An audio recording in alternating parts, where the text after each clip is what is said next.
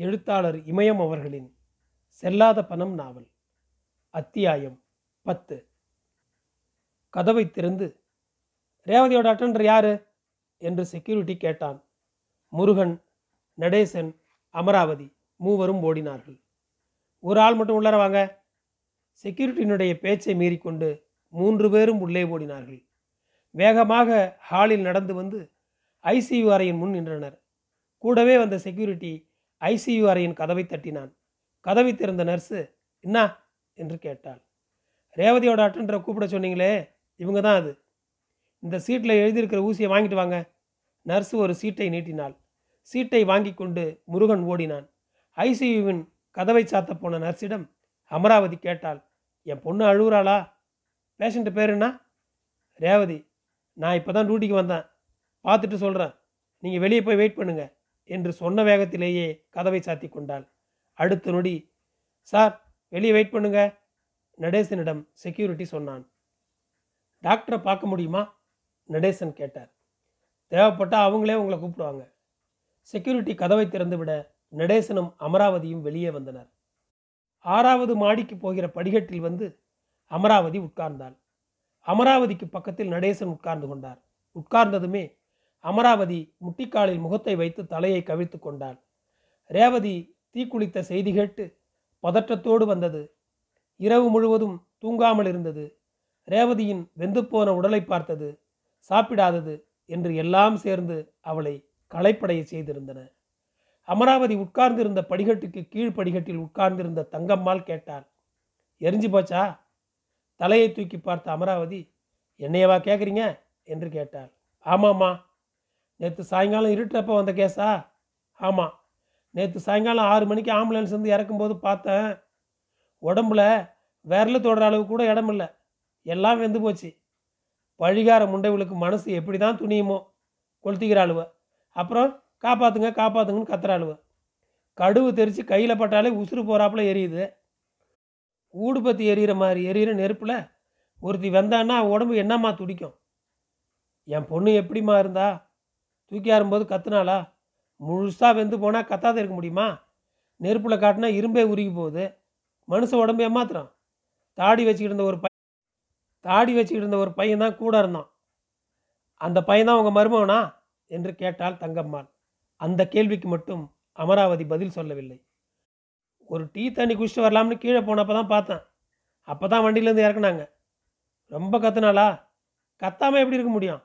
உசுறு போகிற மாதிரி தானே கத்துச்சே? ஐயோ கடவுளே என்று சொன்ன அமராவதி கைகளால் முகத்தை மூடிக்கொண்டு விசும்பினாள். சிவனே என்றார் நடேசன். இந்த ஆம்பளை பயலுவோ அம்மா சித்திரவதை கட்டி அடிக்கிறானும்மா. அவனுக்கு குஞ்சு தூக்குறப்ப தான் பொட்டச்சி வேணும். மற்ற நேரமெல்லாம் வேணாம். இந்த பொட்ட நாய்களும் அதுக்கு தான் அப்பா வேணாம் அம்மா வேணும்னு ஓடுறாளுவ. என்ன ஊருமா? கருவேப்பிலங்குறிச்சி. இங்கே என்ன விஷயமா வந்தீங்க? எங்கள் அண்ணம்மா ஒருத்தி புருஷன் பொண்டாட்டி சண்டையில் நெருப்பு வச்சு கொளுத்திக்கிட்டா இன்னையோட எட்டு நாளாச்சு. பொழைச்சானும் இல்லை செத்தானும் இல்லை. டாக்டர் என்ன சொன்னார்? உண்டுன்னு சொல்லல இல்லைன்னு சொல்லலை. எப்போ கேட்டாலும் பார்க்கலாங்கிற வார்த்தையை தவிர்த்து அடுத்த வார்த்தையை சொன்னவங்க இல்லை. மற்றவங்கள கேட்டால் அறுபது பர்சன்ட் தப்பாது பிழைக்காதுன்னு சொல்கிறாங்க இந்த கையில் தான் நான் அவளை தூக்கி வளர்த்தேன். என் கையாலேயே அவளுக்கு நான் மண்ணள்ளி போட போகிறேன் என்று சொன்ன தங்கம்மாள் உங்கள் பொண்ணுக்கு எத்தனை பர்சன்ட்டு என்று கேட்டாள். தெரியல. டாக்டர் சொல்லலையா?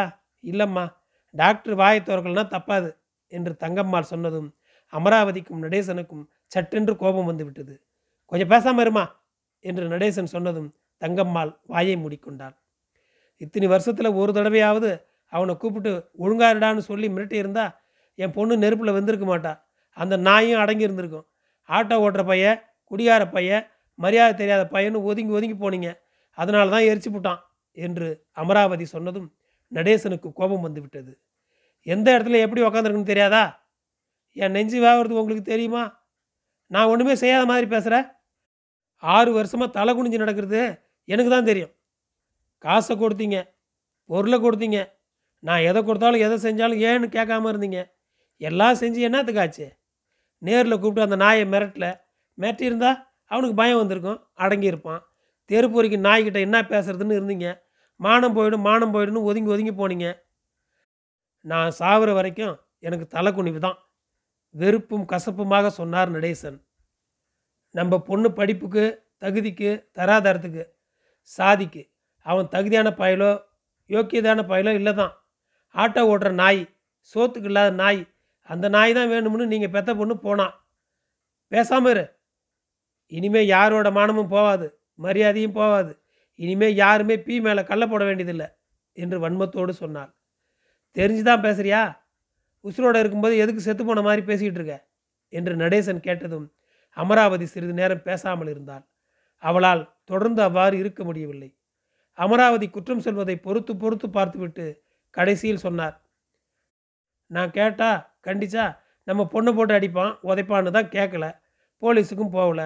ஒரு முறை பயம் போயிட்டா அடுத்த முறை அவனுக்கு பயம் தெளிஞ்சிடும். அப்புறம் பயப்பட மாட்டான். விலகி இருந்தால் கொஞ்சம் பயத்தோடு இருப்பான்னு தான் விட்டு வச்சேன். நான் இத்தனை வருஷமாக ஒதுங்கி போனதுக்கு காரணம் என் பொண்ணு தொந்தரவு இல்லாமல் இருக்கணும் உசுரோடு இருக்கணும்னு தான். நான் ஒன்று சொல்ல அவன் ஒன்று சொல்ல பேச்சு முத்தி போய் அசிங்கமாயிட்டா? உங்ககிட்ட பேசுகிறது நின்று போயிடும். நீ கொடுக்குற காசும் இல்லைன்னா இன்னும் கஷ்டப்படுவான்னு தான் விலகி போனேன். எனக்கு அவனுக்கு சண்டையாயிட்டா? நம்ம அப்பாவை அசிங்கப்படுத்திட்டானுன்னு அவள் பெரிய சண்டையாக போட்டு அதனால் அவன் அதிகமாக அடிப்பானோன்னு ஒதுங்கி போனான் என்று சொன்ன நடேசனுக்கு அதற்கு மேல் பேச முடியவில்லை. கண்களில் கண்ணீர் நிறைந்து விட்டது. தலையை கவிழ்த்து கொண்டார். அமராவதி வினோதமாக நடேசனை பார்த்தாள். அவர் ஒரு நாளும் இவ்வளவு வார்த்தைகளை அவளிடம் பேசியதே இல்லை. அதுவே அவளுக்கு பெரிய ஆச்சரியமாக இருந்தது. எப்போது எதை கேட்டாலும் ஒரு வார்த்தை இரண்டு வார்த்தை தான் பேசுவார். அது கூட சரி என்றோ செய்கிற என்றோ பார்க்கிறேன் என்றோ நீ பார்த்துக்கோ என்றேதான் இருக்கும். ரொம்பவும் ஒடுங்கி போய் உட்கார்ந்திருந்தார்.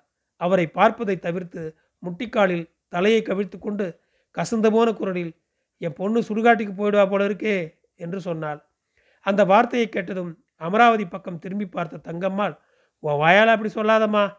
பொழைச்சி வந்தாலும் வந்துடும் மனசில் கடவுளை நினச்சிக்க நல்லது நடக்கும். அந்த இடத்தில் ஒரே புழுக்கமாக இருந்தது.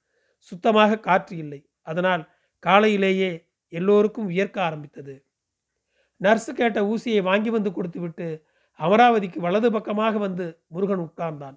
ஒரே குரலாக அமராவதியும் நடேசனும் நர்ஸுக்கிட்ட ஏதாச்சும் கேட்டியா? என்ன சொன்னாங்க? என்று கேட்டனர். கேட்டேன். வெளியில் வெயிட் பண்ணுங்கன்னு சொல்லிட்டாங்க. இப்படி நம்மளை உட்கார வச்சிட்டான பொறுக்கி நாய் என்று முருகன் சொன்னான். உள்ளார போனியே என்னதான் நடந்துச்சு? என்னதான் சொன்னான் கேஸ் கொடுக்க சொன்னாலா இல்லையா? தெளிவாக பேசினாளா? தனியாருக்கு அழைச்சிக்கிட்டு போட்டுமான்னு கேட்டியா? என்று கேட்டான். எதையும் கேட்காத தம்பி. பேச்சை வளர்க்க விரும்பாத போல் வெட்டி சொன்னாள். அப்போது செக்யூரிட்டி கவிதா ஓடாட்டன் வாங்க என்று கூப்பிட்டான். படிக்கட்டில் உட்கார்ந்திருந்த ஒரு பெண் அவசரமாக எழுந்து உள்ளே ஓடினாள். கேஸு கொடுக்க வேணாமா? முருகன் கேட்டான். ஒரு வாத்தியாரோட மச்சான் எஸ்ஐயா மங்களம்பேட்டையில் இருக்காரு. அவர்கிட்ட கேட்க சொல்லியிருக்கிறேன். அவர் ஸ்டேஷனில் பேசிட்டு சொல்கிறேன்னு சொல்லியிருக்காரு. விவரம் தெரிஞ்சுக்கிட்டு செய்யலாம்னு இருக்கேன் என்று நடேசன் சொன்னார். ஒரு மணி நேரமாவது அந்த நாயை பிடிச்சி உள்ளார வைக்கணும் என்று சொல்லி முருகன் பல்லை கடித்தான். அப்போது அவனுடைய ஃபோன் மணி அடித்தது. எடுத்து பேசினான். ஆறாவது மாடியிலிருந்து இறங்கி வந்த இரண்டு பெண்களுக்கு முருகன் எழுந்து நின்று வழி கொடுத்தான். அவர்கள் அடுத்த படியில் இறங்கியதுமே மீண்டும் உட்கார்ந்து கொண்டான். அப்போது நடேசனுடைய செல்போன் மணி அடித்தது. ஃபோனை எடுத்துக்கொண்டு ஆறாவது மாடி பக்கம் போனார். ரேவதி எப்படித்தான் இருக்காம்மா ரகசிய மாதிரி முருகன் கேட்டான்.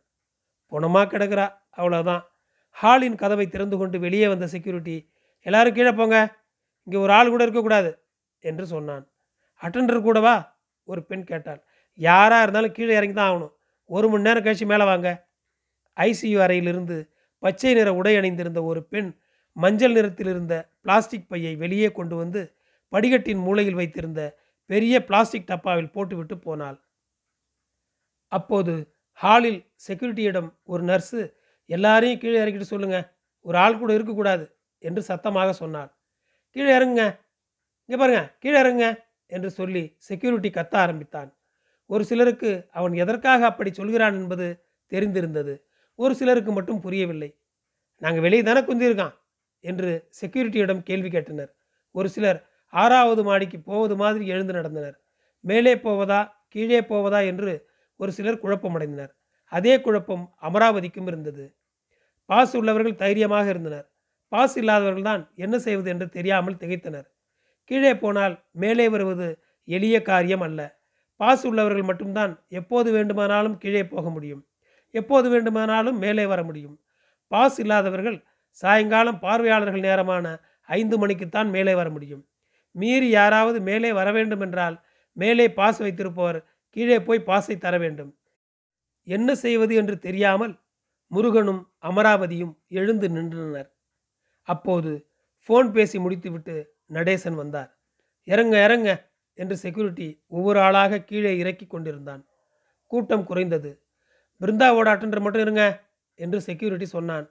நான்காவது மாடி படிக்கட்டில் உட்கார்ந்திருந்த மலரும் அவளோடு சேர்ந்து இரண்டு பெண்களும் செக்யூரிட்டியிடம் வந்து விடிய காலையில் தொடச்சி விடுறதுக்கு ஏன் கூப்பிடல? என்று கேட்டனர். உள்ளர வாங்க. மலரோடு சேர்த்து மற்ற இரண்டு பெண்களும் ஹாலுக்குள் போனார்கள். அவர்கள் உள்ளே போய் ஒரு நிமிஷம் கூட இருக்காது.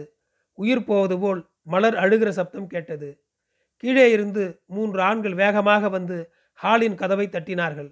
கதவை திறந்த செக்யூரிட்டி என்ன என்று கேட்டான். இப்போ செத்து போச்சுல பிருந்தாங்கிற பொண்ணு? அதோட புருஷன்? என்று ஒரு ஆள் சொன்னான். உள்ளார வாங்க என்று சொல்லி மூன்று பேரையும் உள்ளே அனுப்பிய செக்யூரிட்டி இத்தனை பேர் இங்கே எதுக்கு நிற்கிறீங்க கீழே இறங்குங்க. மரியாதையாக சொன்னால் கேட்க மாட்டீங்களா? என்று கேட்டு முறைத்தான். வேறு வழியின்றி ஒவ்வொரு ஆளாக கீழே இறங்க ஆரம்பித்தனர்.